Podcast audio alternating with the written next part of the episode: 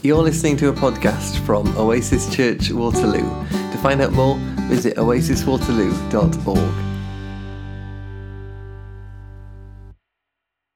So, today I'm going to look at one more angle about what it means to be generous. And it's something that I think we've probably all thought a bit about this week, whether consciously or not. I'm sure loads of you have been similar to me, checking the news, watching the news, checking social media, probably more so than I have done in ages, becoming experts on the map of Ukraine and what parts of that map are shaded different colors. It isn't to say that the thing that's going on in Ukraine is more important than other events. There's been a lot of talk around Chelsea, um, Chelsea's owner Roman Abramovich being sanctioned, and therefore Chelsea maybe having to be taken over by somebody somebody else. But very little chat about the fact that Newcastle were relatively recently bought by Saudi Arabian owners who are currently at war in Yemen using arms, let's not forget, that they've bought from the UK government. Or people have been talking a lot about sanctions, failing to address the fact that there's a lot of people who have been calling for very similar sanctions to be put on Israel because of the treatment of Palestinians. And we can't forget about Afghanistan, which was the war we were all talking about not just a few weeks ago. So, this isn't to say that this is the only thing that's going on at the moment, but it is prevalent, isn't it? It's right at the front of everybody's minds this week. So, off the back of that, today we're going to look at how can we be generous to those who want to do us harm? How can we be generous to our enemies? This is Miroslav Volf, who's one of the greatest living theologians, and he tells a story about a conversation that he had with Jürgen Moltmann, who was one of his teachers, also a great theologian. It was 1993, and Volf was giving a lecture. He got to the end of this lecture, and he said, Anybody got any questions? And Jürgen Moltmann stood up, and he said, Can you embrace a setnik? It was 1993. A setnik was a Serbian soldier. Miroslav Volf is Croatian, and after the breakup of Yugoslavia, Croatia and Serbia were in the middle of the Balkan War, a bitter war about Croatian independence. Tens of thousands of people died, half a million people became refugees. And it was in the middle of this that Moltmann asked that question Can you embrace a setnik? Miroslav Volf said it took him ages to answer. A setnik, he said, as far as he was concerned, was the ultimate other, the opposite of him. They had destroyed cities in his home country. They'd burned down churches. They'd herded people into concentration camps. Could he? Could he embrace a setnik? Eventually, he answered, No, no, I can't, he said. But as a follower of Christ, I think I should be able to. I love that answer. I love this answer because it's real, isn't it? It's real life. He was standing there in a university hall full of Christians, full of theology students. It would have been so easy for him to say, Yes, of course, well, Jesus forgave. Didn't he? Jesus embraced all, so of course I could. But actually, real life is more difficult than that, isn't it? No. No, I couldn't embrace a setnik. But I am working on it. Leo read to us from Luke's account of Jesus' life, chapter 10. Jesus tells an expert in the law that he should love his neighbor. And the expert in the law says, Well, who is my neighbor? The word neighbor here in the original Greek is ho which means more than just the person who lives next door to you. If we look back at Luke chapter 1, verses 57 and 58, it's the story of John the Baptist being born. And it says, When it was time for Elizabeth to have her baby, she gave birth to a son. Her neighbors and relatives heard that the Lord had shown her great mercy and they shared her joy the word neighbors in that part of Luke's gospel is ho perioikos, which is the word that was used for people next door. Plesion is a different thing. It's broader than that, it's wider than that. So basically, what's happened here is this expert in the law, this guy is trying to figure out who's in and who's out Who is going to inherit eternal life? And who does God count out? Who does God exclude? Because everybody had their own idea of who the good people were and who the bad people were. For example, the Pharisees, they thought that they were definitely in, but ordinary working class people, they were out. And for most Jewish people, Samaritans were definitely out. A bit of historical context for us. A thousand years before Jesus tells this story, the Jewish people and the Samaritans had been the same people. They were all the people of Israel. They were 12 tribes of the people of Israel, and their king was King Solomon. But after Solomon died and his son Rehoboam took over, the 10 northern tribes broke away and created their own kingdom with their own king, a guy called Jeroboam. The 10 northern tribes became known as Israel, and the southern two tribes were known as Judah.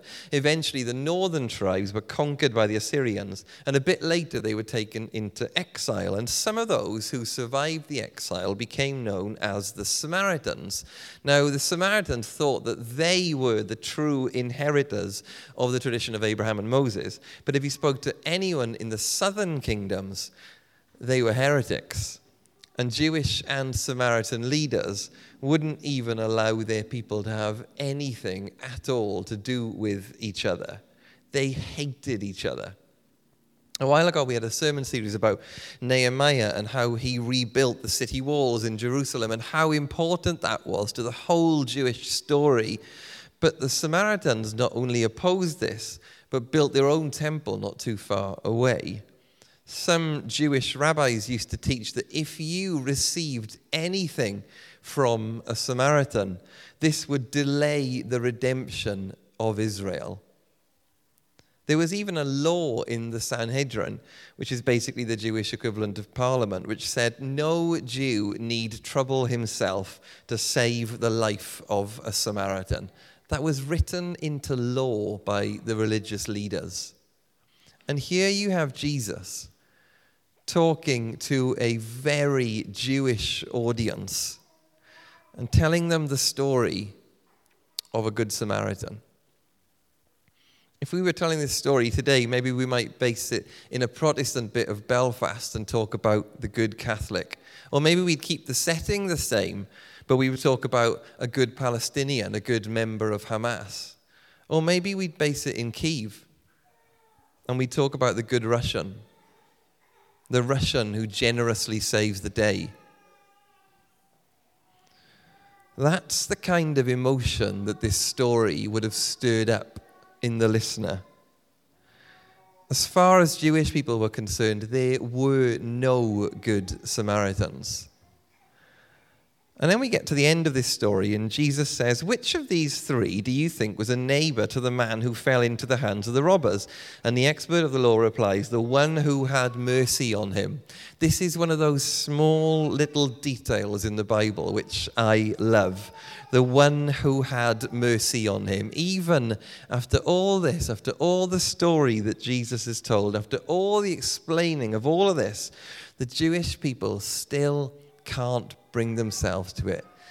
The expert in the law cannot bring himself to say the word Samaritan. The answer to that question is the Samaritan, isn't it?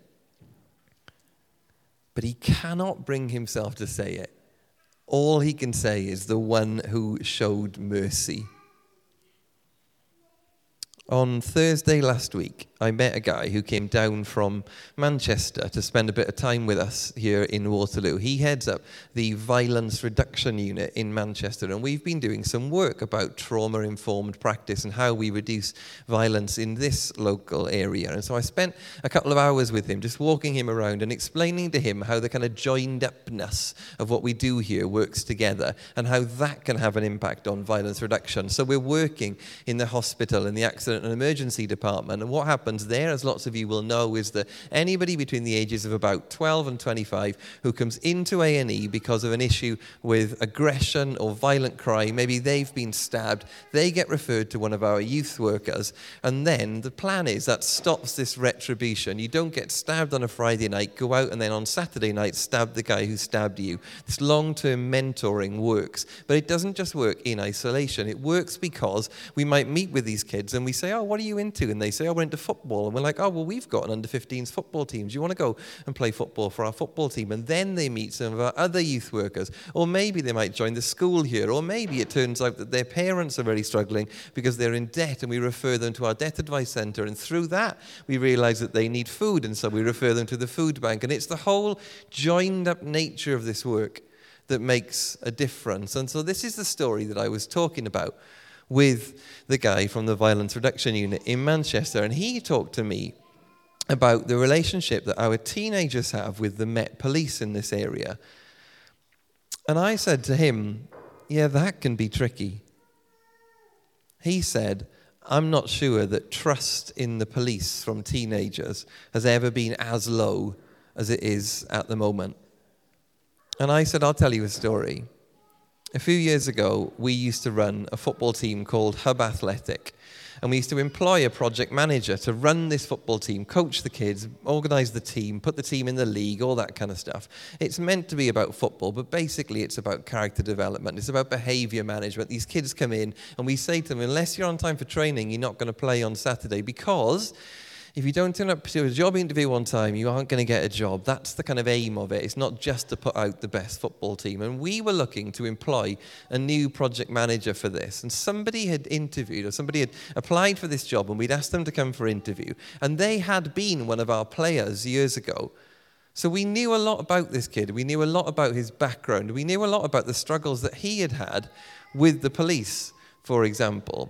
And one of the questions that we asked this kid in the interview, kid, he was about 25 by this point, one of the questions that we asked this man in the interview is a, a, a scenario question. And we said, right, it's a Friday night, you're training the under 15s team on the local pitch. There's four guys and they turn up and they're standing on the side of the pitch. You think you see a knife and they're shouting out to one of the players in your team. What do you do? In all these interviews around kind of youth work stuff, you always ask a question which is about safeguarding to see if they can pick up that this is a safeguarding concern, and then they should say, oh, you know, it's safeguarding policy. We'd refer to whoever the designated safeguarding lead is and do all this kind of stuff. But this specific incident, if you see a knife, it's serious enough that obviously, what's the first thing that you do in that situation? You call the police. But this man sitting in this interview could not bring himself to say that. He was experienced. He'd gone off, he'd studied, he had a degree, he had loads of experience in this area, he was a good youth worker. He knew exactly what it meant. He knew exactly what this question meant. But because of the relationship that he had had to the Met Police growing up, he could not bring himself to say that. I think the expert in the law is experiencing exactly the same emotion that that young man had, and exactly the same emotion that Miroslav Volf experienced in that story I said at the beginning. He knows the answer, but he just cannot bring himself to say it. There's too much baggage, there's too much history, there's too much hurt, there's too much emotion. He knows what he should say, but he cannot say it. And this, I think, is where it gets interesting for us. Because it would be really easy to have sat here or watched online for the last couple of months and thought, yeah, that's right. I really do need to be more generous. But then it's really easy, isn't it? Myself included, for the sermon to end, we go and have a cup of tea, cup of coffee, put the laptop lid down, and our rest of our life, the rest of our week, we carry on unchanged. But that's why I think there's another really interesting verse here. In verse 37, it says, The expert in the law replied, The one who had mercy on him. And Jesus' response is, Go and do likewise. Not you have answered correctly, well done, go on with your day. Go and do likewise. Change your behavior. What does it mean? What does it actually mean to love our enemies, to be generous towards our enemies?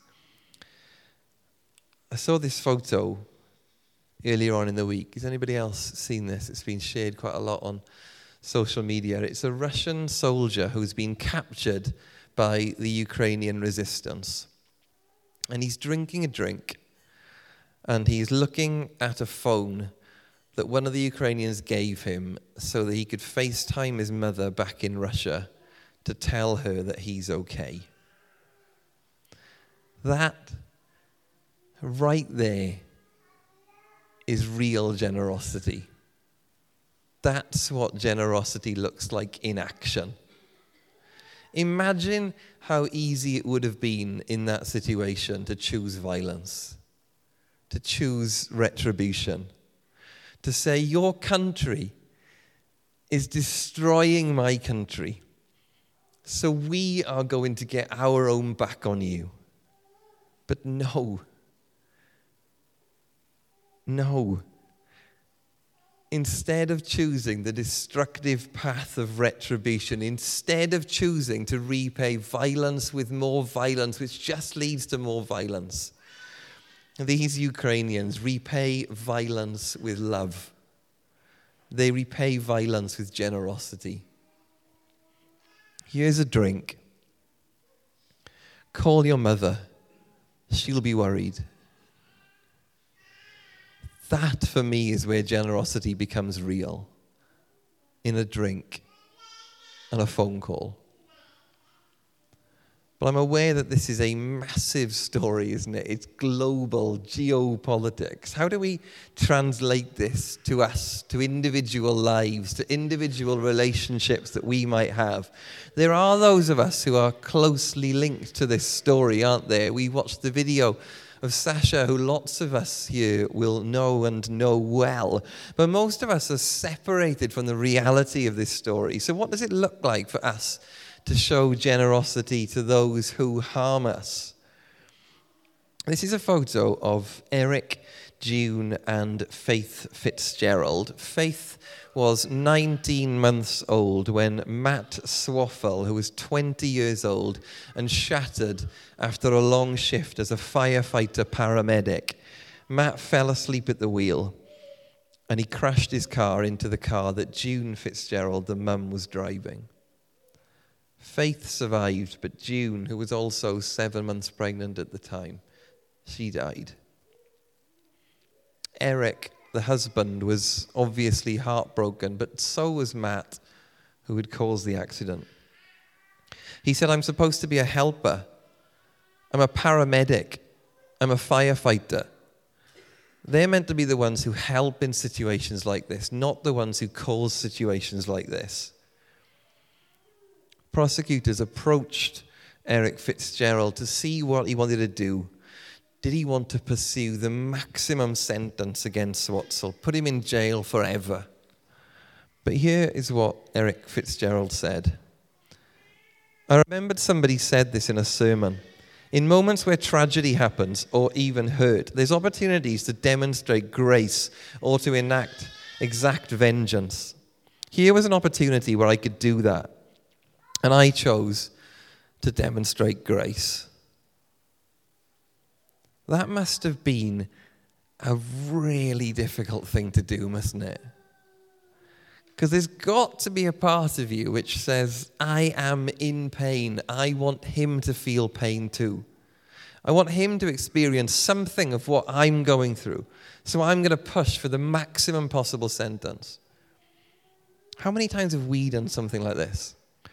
Where we know that the better response is to forgive, to show generosity, to move on, but we can't quite bring ourselves to do it because we want what we think is justice. That person must pay for how they treated us. But then later we realize that the person who's really being punished is probably ourselves because a lack of generosity, a lack of forgiveness can eat us up from the inside.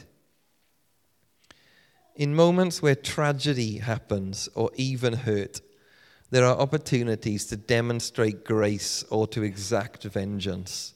I chose to demonstrate grace. The judge sentenced Swatsell with community service and a fine.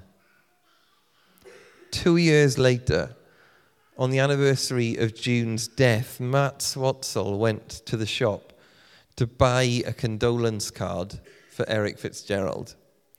He pulls up in the car park. He gets out of his truck, and who should be walking towards him out of the shop but Eric Fitzgerald? Matt stood still. He froze. He didn't know what to do. And Eric turned around. He saw Matt and he walked straight over to him. By the time Eric Fitzgerald got to Matt Swatsell, Matt says he was crying. Eric says he was sobbing his heart out. And so Eric gave him a hug. Matt said two years of guilt poured out of him. That was the biggest relief I'd ever felt, he said. Eric said he forgave me. Just hearing him say those words, it impacted my life completely. The two men talked for two hours. They stayed in touch. They met up regularly to talk about how they could both move forward from this tragedy. And they're still friends to this day. What does generosity really look like? What does it look like to you? What does it look like to me? What relationships are there in our lives where we can't move on because we are unable to show generosity, to forgive? What does it mean to be a generous church? We've explored this from a lot of different angles. I think it means grappling with questions like these, taking time with them, really working on our responses to situations like this so that our behavior is changed. So that we don't just learn more about what generosity might look like in practice, but we actually change our behavior. We walk out of this room and we live more generously, particularly when it's difficult. Could you embrace a setnik? Could you offer a reduced sentence to a man who crashed a car and transformed your life? Can you extend your hand to your parent? Can you extend your hand to that really difficult work colleague? Can you show generosity when it's really difficult? Can I? One more verse and then we'll end.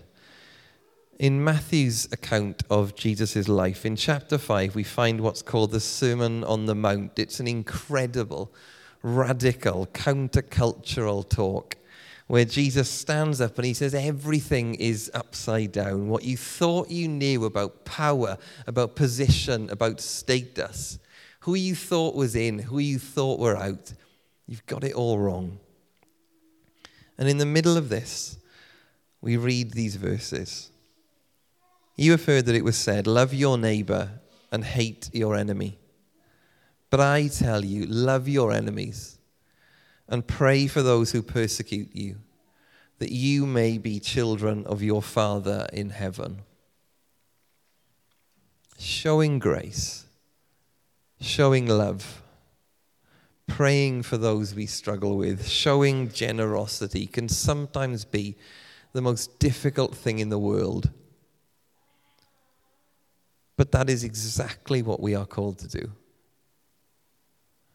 Flick and the band are going to come up, and we're going to end with a song. And the chorus of this song says, Tear down the boundary walls, throw open all the doors, embrace the one and all here. Let's stand if we're able. Let's sing this song together, and then let's go out and live like it.